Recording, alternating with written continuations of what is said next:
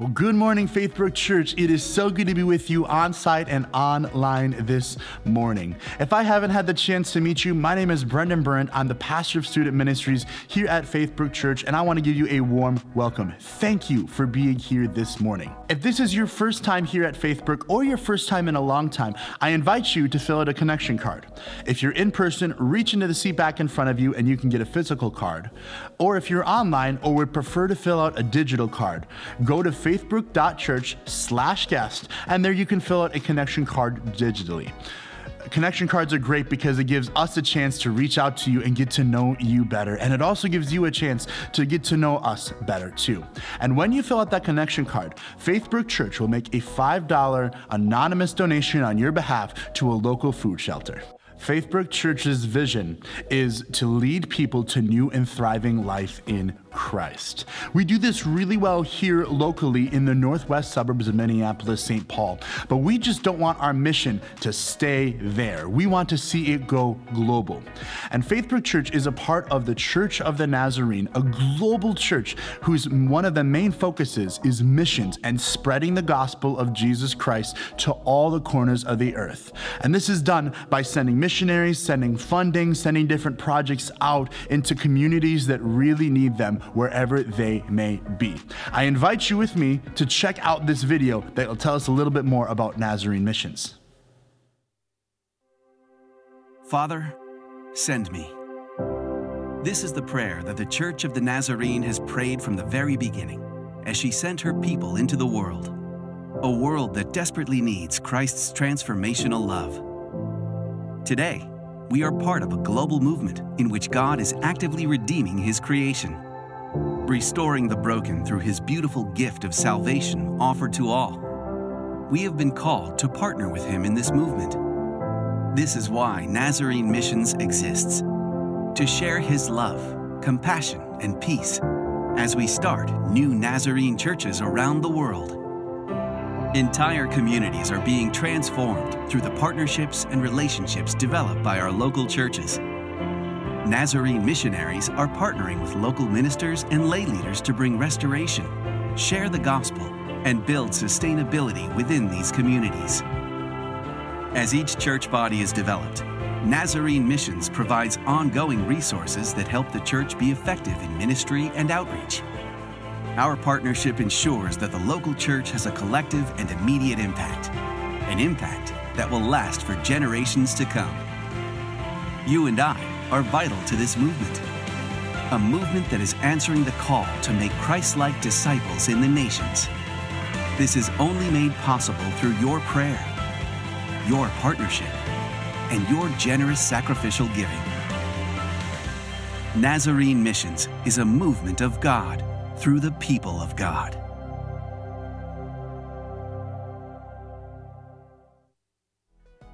If you would like to be a part of these missions, the best way to do that is to go to the Church Center app by downloading it in your respective app store, selecting Faithbrook as your church, going into the giving portion, and then you can select in the drop down menu to give to missions. And you can make that donation a one time, a reoccurring, whatever you feel led to do. In just a minute, we're going to be hearing from our Connections Pastor Mike Delgado as we continue in our series, Summer on the Mount.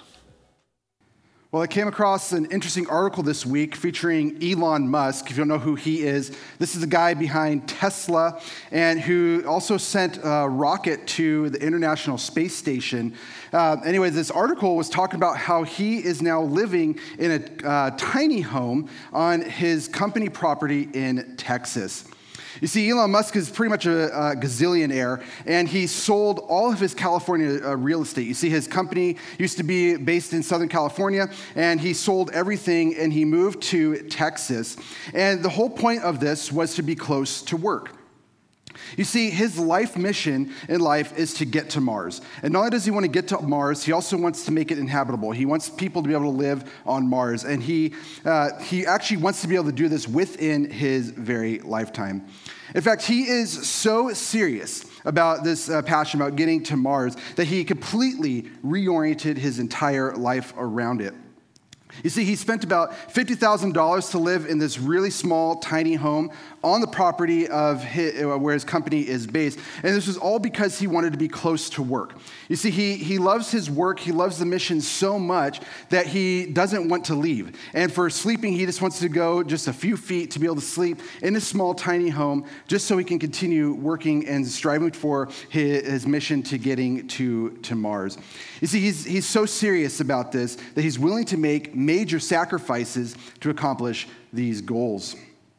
Now, for some of us, we might think that that's, that might seem a little absurd, maybe a little overboard, and for, for good reason, for, some good reason. And as, uh, as passionate as Elon is, I, am not sure that he would be so, uh, so willing to give up almost anything. But uh, we know he wouldn't be willing to give up, say, you know, his eye or maybe his hand.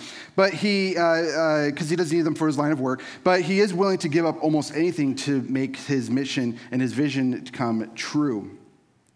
You know, for us, we think about just our own lives. You know, is there anything that maybe we're so passionate about? We're, we're chasing, we're pursuing. Is there something that we, we are so gung ho about that we would be willing to give up maybe your eye or maybe your hand for? Well, welcome back to our series called Summer on the Mount. My name is Mike Doggello. I serve as the connections pastor here on staff. It is so, so good that we could be on site and online. And for those of us later, we could be watching on demand as well. And as Pastor Taylor said earlier, um, I am filling in for our lead pastor, Jim Comfort. He is currently on sabbatical right now, just having a time to, have uh, to rest and refresh and uh, prepare for the year, the year ahead. Well, right now we are in a series called Summer on the Mount, and this is a, play off the Sermon on the Mount. And this is uh, comes from Matthew chapters five through seven. Uh, this is his longest recorded, Jesus' longest recording sermon that was uh, in the, the New Testament. And uh, through this, he he is going through different uh, different conversations, and there's some iconic teachings. There's the Lord's Prayer, there's the Beatitudes, and there's uh, other things where he talks about ethical standards and even how to um, have a blessed life. But for us, this series, we're actually built on what he says at the end of his sermon in chapter 7. And what he does at the end of his sermon, he wraps up, he actually challenges his, his listeners to be hearers and doers of his word. You see, he says so that when we are hearers of his word, we are like a wise person who builds their house on a rock. But if we are not hearers and doers of his word, he says we could be like a foolish person who builds their house in the sand. And when the uh, storms come and it's pounding down on our house, do we want to be like one who has built our house on the rock or the one on the sand? And he says, of course, that he wants for us to be one who builds their house on the rock. And what we found as we, we kicked off the series is that when we practice what Jesus preaches, we find peace and practice what Jesus preaches, we find peace.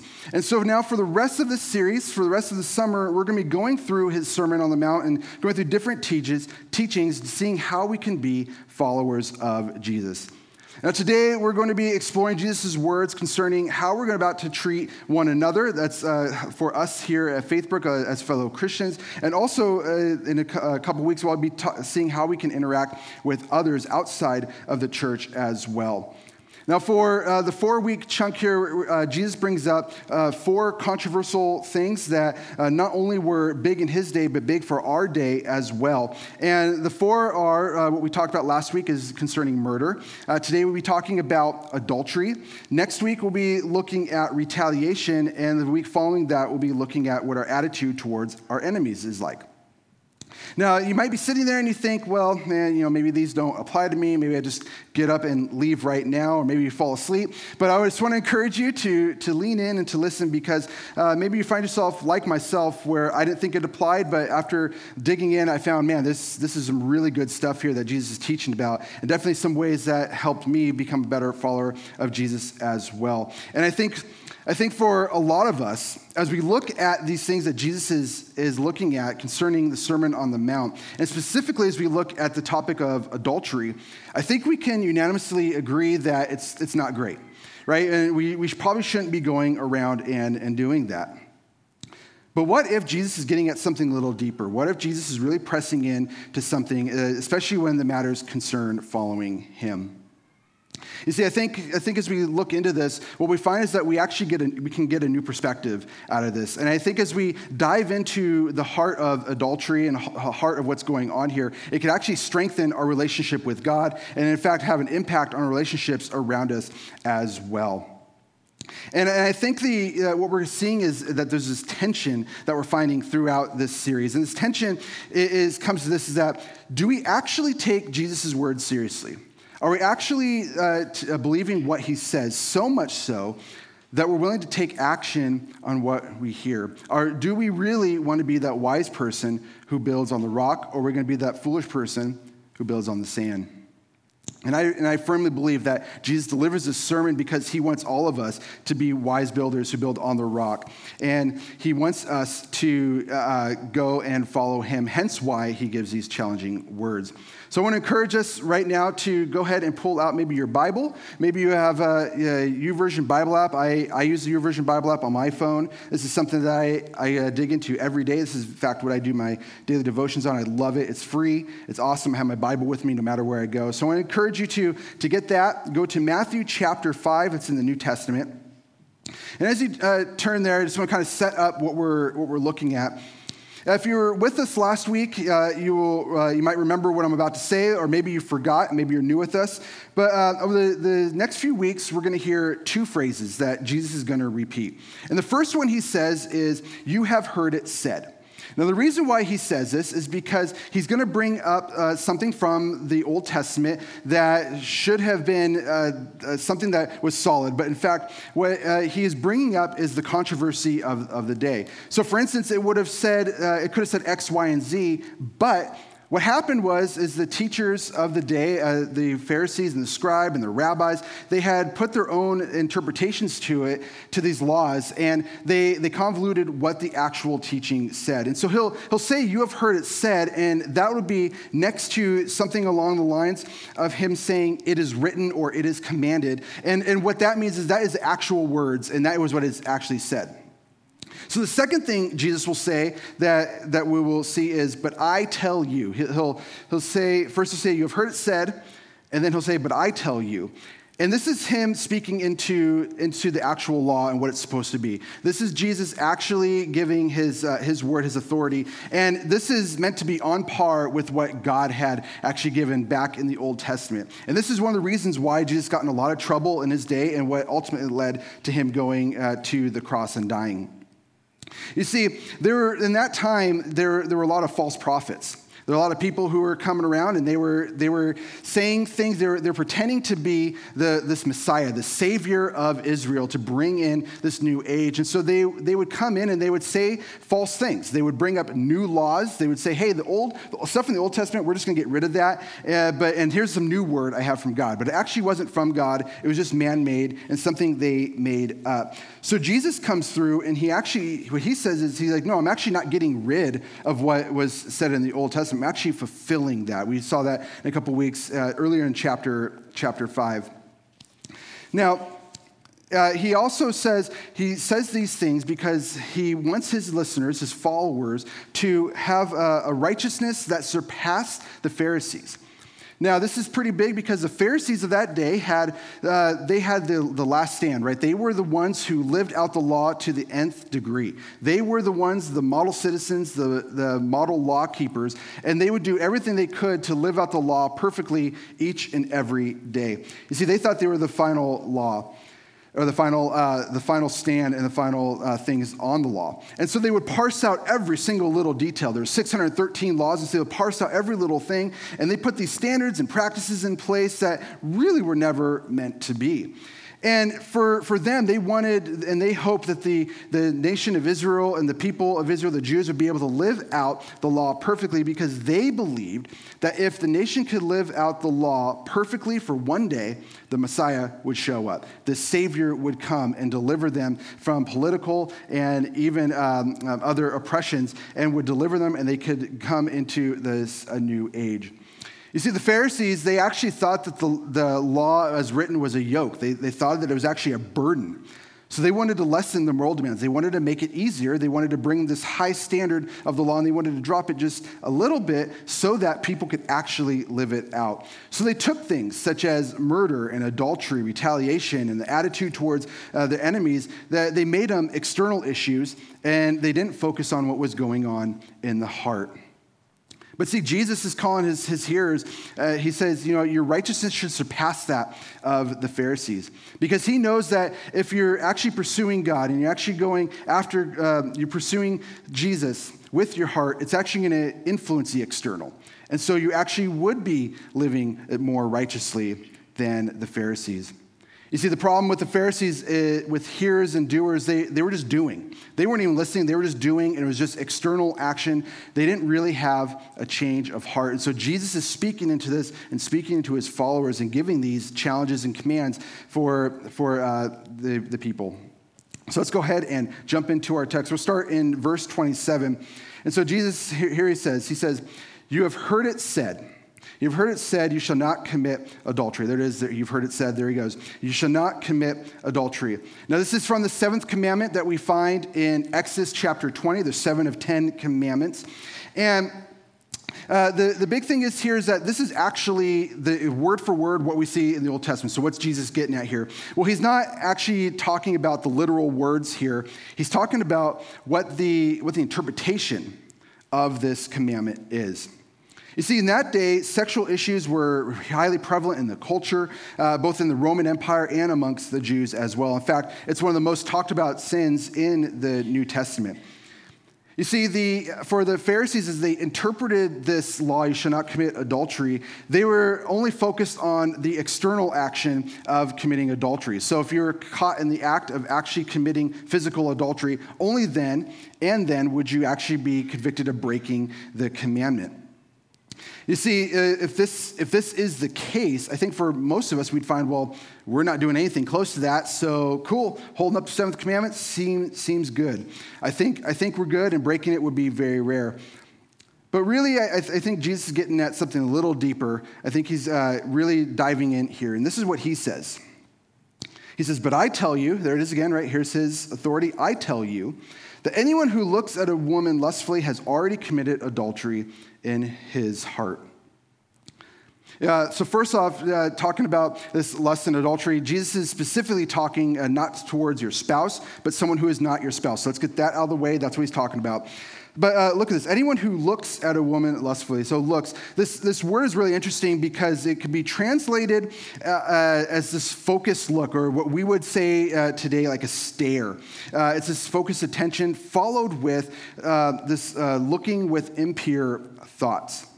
Now, Jesus is not uh, condemning here just looking and noticing an attractive person, right? I, th- I, think that if we walk down the street, we go to a public place, there are just naturally attractive people. I think we can admit there's some uh, just naturally attractive people out there. And that's not what Jesus is, is condemning, noticing an attractive person. What he's actually getting at is what happens after that, that goes on. You know, what, what's going on in the heart after that? What's actually stirring up? And then this is where temptation comes in. This is the moment of temptation. Right? This is, uh, this is something interesting with temptation is you can't be tempted by what you don't want or what you're drawn to. And I think in many cases, you can't be tempted by what you don't see. Hence the expression out of sight, out of mind. But I want us to look very closely that temptation is actually not the issue. Temptation is not the issue. I think we, uh, we notice that I think all of us can agree that we all get tempted at some point. Even Jesus, we have, uh, have that recorded that he was tempted in his ministry. So it's, it's not the temptation that's, that's the issue that Jesus is getting at, but it's what's happening in our hearts and what we do with that temptation. You see, I think a, different reading of this passage could be, uh, of this verse could be this Whoever stares or continuously looks at a woman for the purpose of lusting, after her has already committed adultery with her in um, his heart. You see, just like we saw with murder last week, it, it's the issue. Is, it all stems from here. It all stems from what's going on in our heart. It's not necessarily the physical action, although that is it as as well. But I think this is where things start to get a little a little interesting. And we press in just a little bit. I don't really think, I think what we find here is that the, the real issue is not even the adultery and sexual sin. It's really about lust. Right? Jesus says if you lust, that's where the issue, issue is. And, and because uh, you know, sexual sins were around every corner, and just as it was that day, it's, we find that here too. He's really, he's really getting at the heart, what's really going on in our hearts, and that's what he's really pursuing after. You see, lust is, is something that uh, is really interesting because a lust is really something where we, where we deeply want and we sometimes make the uh, actions to actually pursue it.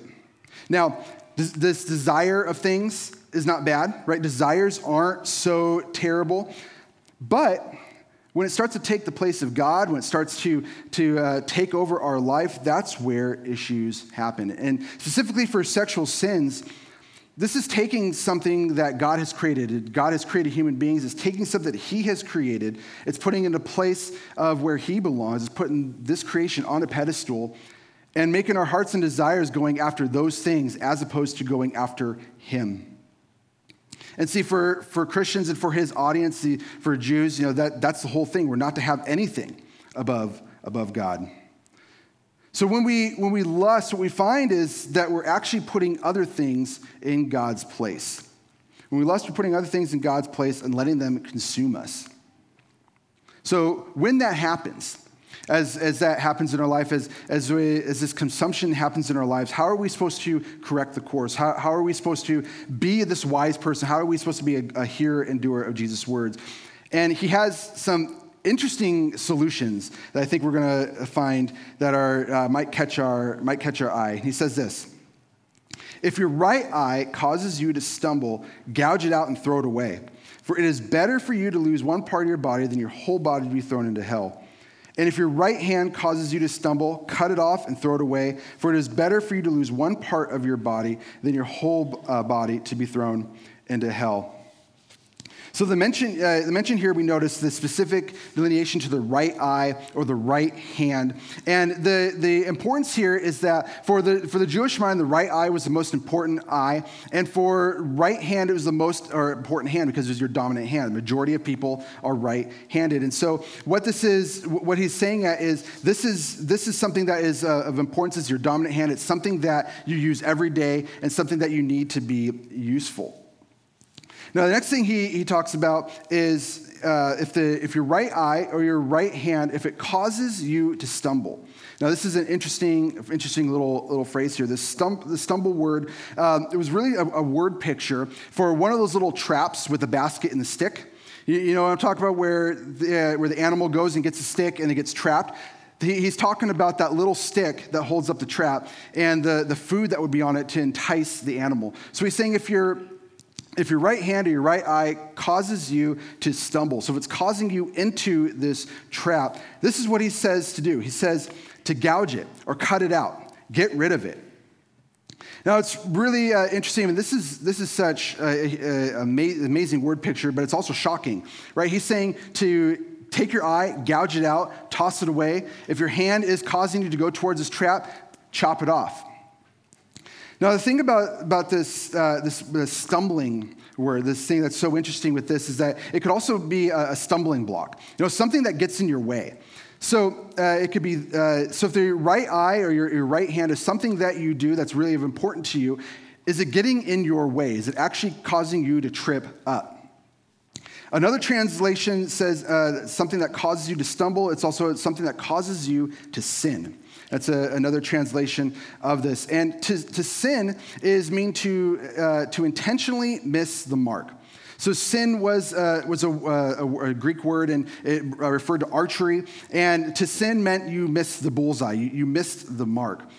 And in this instance, it's, it's really uh, more intentional than that. I, love what John Wesley says. John Wesley says that sin is uh, a transgression or it's a breaking of a known law. So, what that means is if you're looking at a target, to sin would mean you're not just missing the target, it means you're aiming somewhere else and hitting that target instead.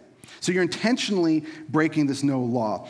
So, what Jesus is saying is if you have this right hand or you have your right eye and that's causing you to intentionally break a known law, he says to gouge it out or cut it off.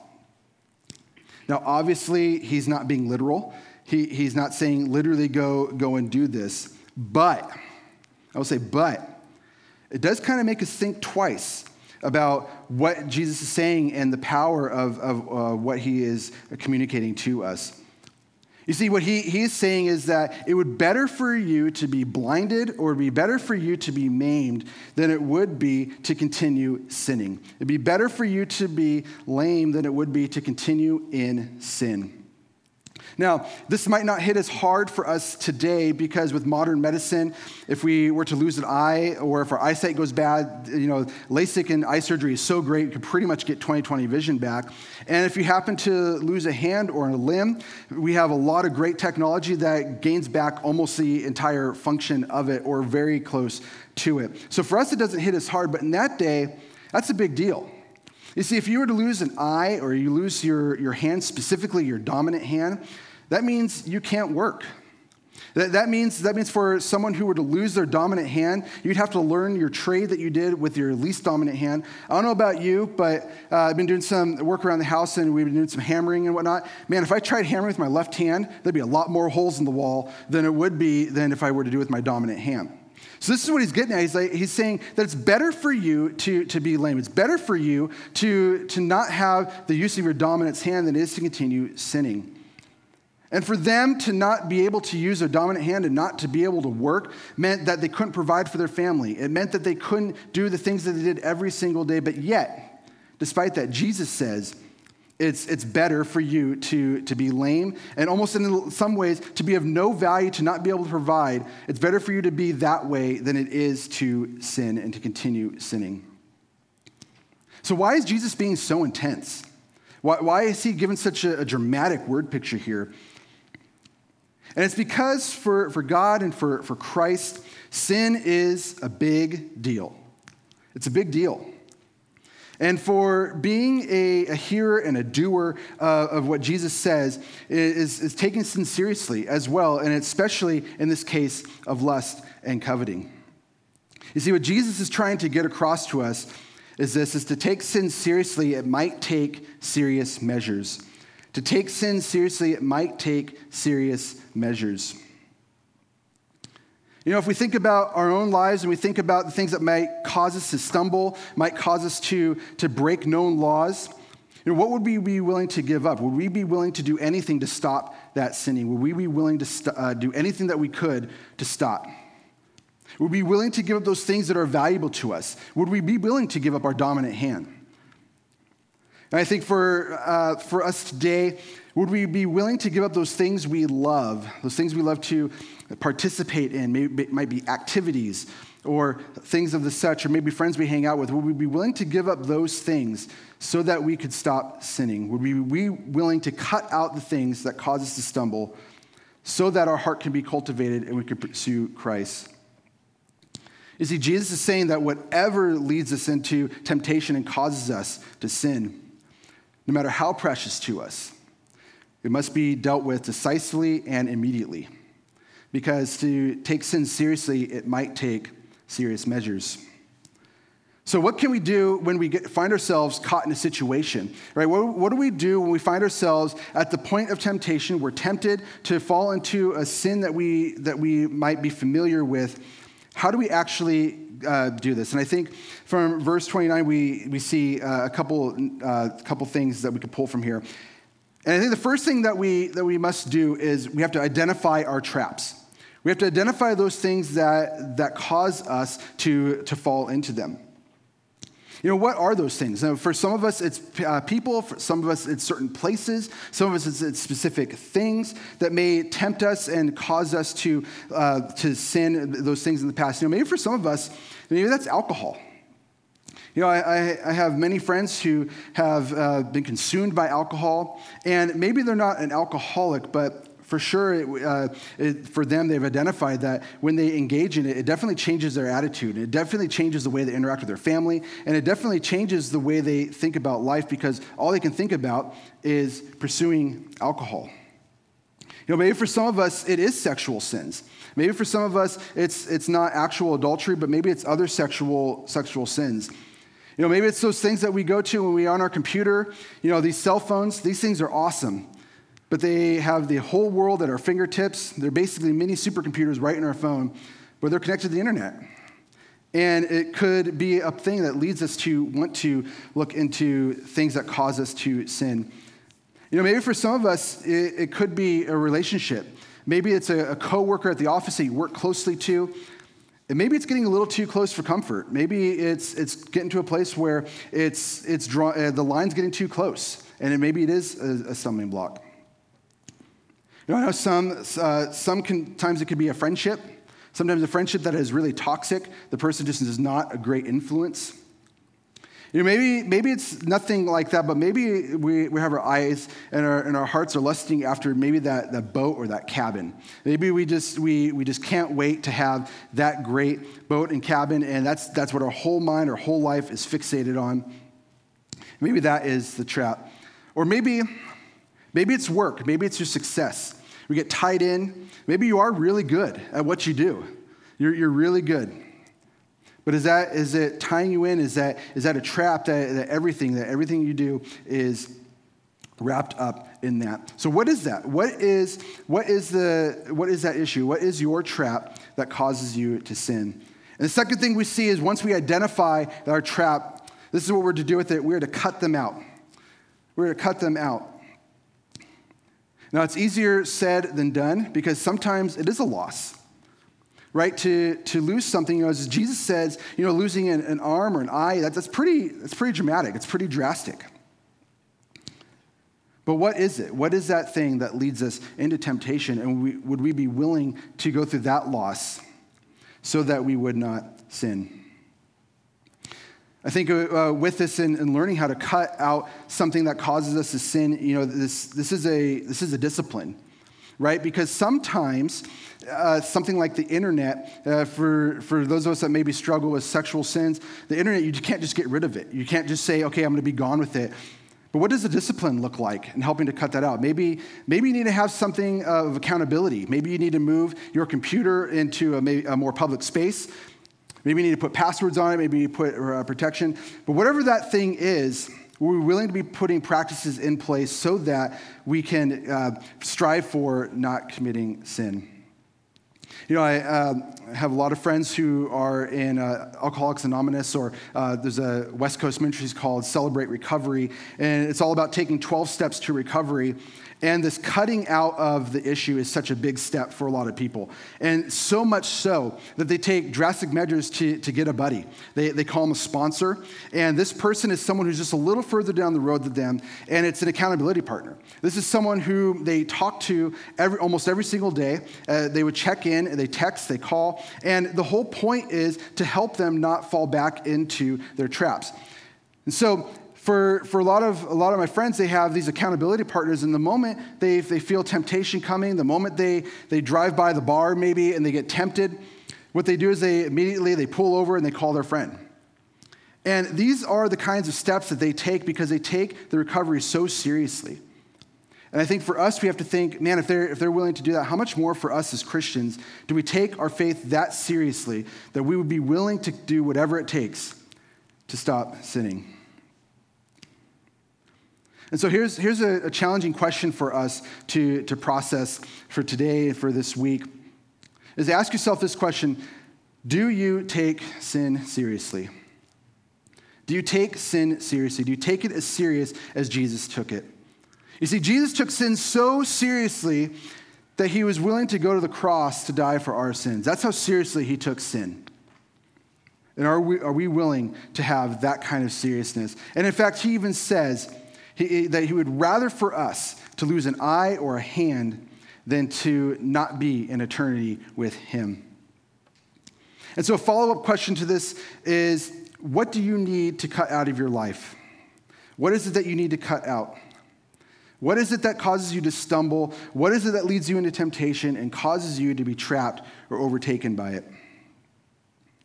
You see, these kinds of questions are, are counterintuitive to what our modern culture says because modern culture says, give in. Give in to your temptations. You do you. YOLO, right? That, that's, that is what, that's what today is all about. And interestingly enough, that was the same in Jesus' day too, for that culture.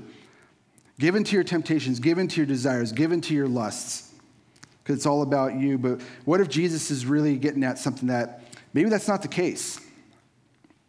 Maybe that's not the case. You see, if we are going to be wise people and builders on the rock, we must be willing to hear and do what Jesus says, including getting rid of our sins and lusts in our life. You see, if we're ultimately living for this world and not the next, for those of us who are in Christ, you know, our faith is dead. It means absolutely nothing. What we, what we say, what we profess, what we believe in Jesus, we're not backing it up and we're not actually willing to live as a Christ follower, your faith is, is dead. And might I even say it's worthless. You see, if we're, we're living for the world to come, we know that we have, we have peace. We know we have assurance of salvation. We know we have eternity with Christ. To live the 80, 90 years here without a limb is far greater than eternity and damnation. And this is where the rubber meets the road right? This is where this is where something that demonstrates whether whether we are serious about being a hearer and a doer of his word. And as jesus wants for us he wants us to be that wise person who builds on the rock. Now for someone like elon musk he would give up just about anything. He would give up just about anything. In fact he, he has given up a lot if you don't know his story, he's gone through multiple marriages because he spends 90 hours at work, 100 hours of work a week plus. His relationship with his kids is not very good. He's willing to sacrifice quite a bit. In fact, as I said earlier, he lives in a tiny house on his company property. that would be akin to Pastor Jim living right back here because he never wants to leave. Could you imagine the impact that would be on his wife Terry and his sons Logan and Mac? Could you imagine that kind of tension?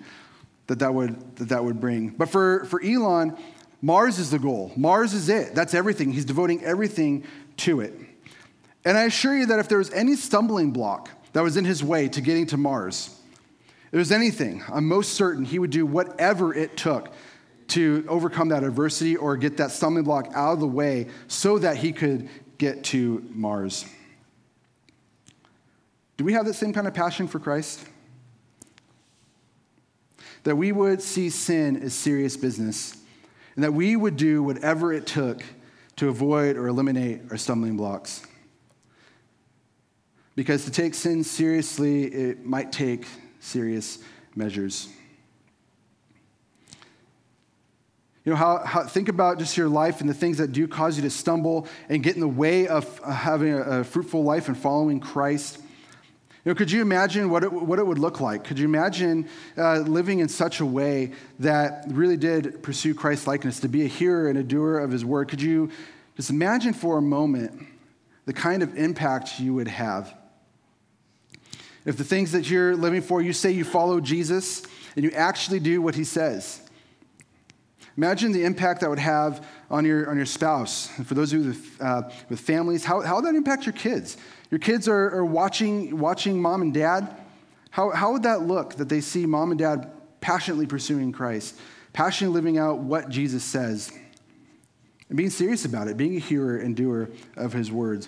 You know, how would that, how would that uh, impact your workplace, your coworkers, to see that, uh, oh, yeah, that Bob, he, he, he says he's a Christian, but we know what he really does?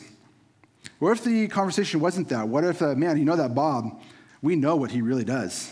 He's serious. What kind of impact would that be? You see, I think, I think it would be so huge.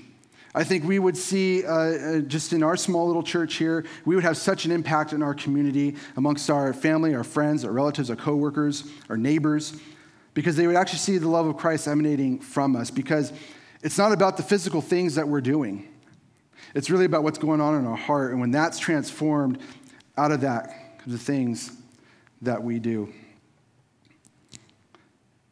Because when we take sin seriously, we might require serious measures.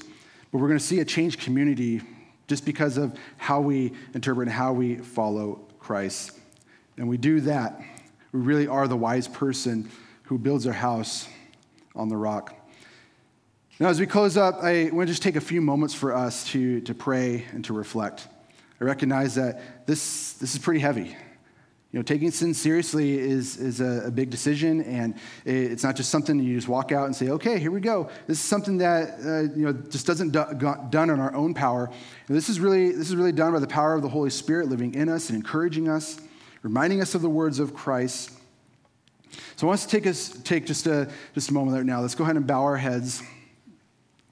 We'll take a moment to pray. And you can pray along, pray along with me this prayer. And this is not just a prayer for you, this is, this, is, this is my prayer as well. This is our prayer that we pray together. So let's go to, let's go to the Father. Father God, we, we come before you and we, we read these words, these recorded words, and, and we are just impacted by them. We see that you, you, you take sin so seriously.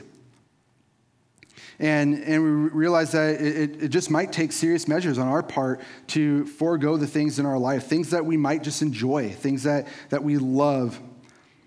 But because it causes us to follow things other than you, God, we, we just pray that uh, you give us the strength to be able to, to live this out. We pray that you give us the power to be able to identify these traps in our lives Holy Spirit, would you uh, be before us and, and with us and, and just illuminate? Would you, would you just give us the, you know, sometimes we don't know what they are. Sometimes we just find ourselves and we don't know what trips us up. But Lord, uh, would your Spirit just illuminate these things in our hearts? And then, secondly, give us the strength to be able to cut these things out of our lives. Would we be able to take those steps we maybe get a, an accountability partner. Could be able to get a friend who can help us along the way. And in turn, maybe, maybe we are an accountability partner to someone else as well to help them live their life in a way that can be a hearer and a doer of your, of your word. So, God, we again we we ask for your uh, continued grace uh, to be able to pursue, to continue to pursue a life of you, to be able to be a hearer and doer of your word, that we may truly be this wise person who builds their house on the rock as we follow you. So we pray all these things in Jesus' name. Amen.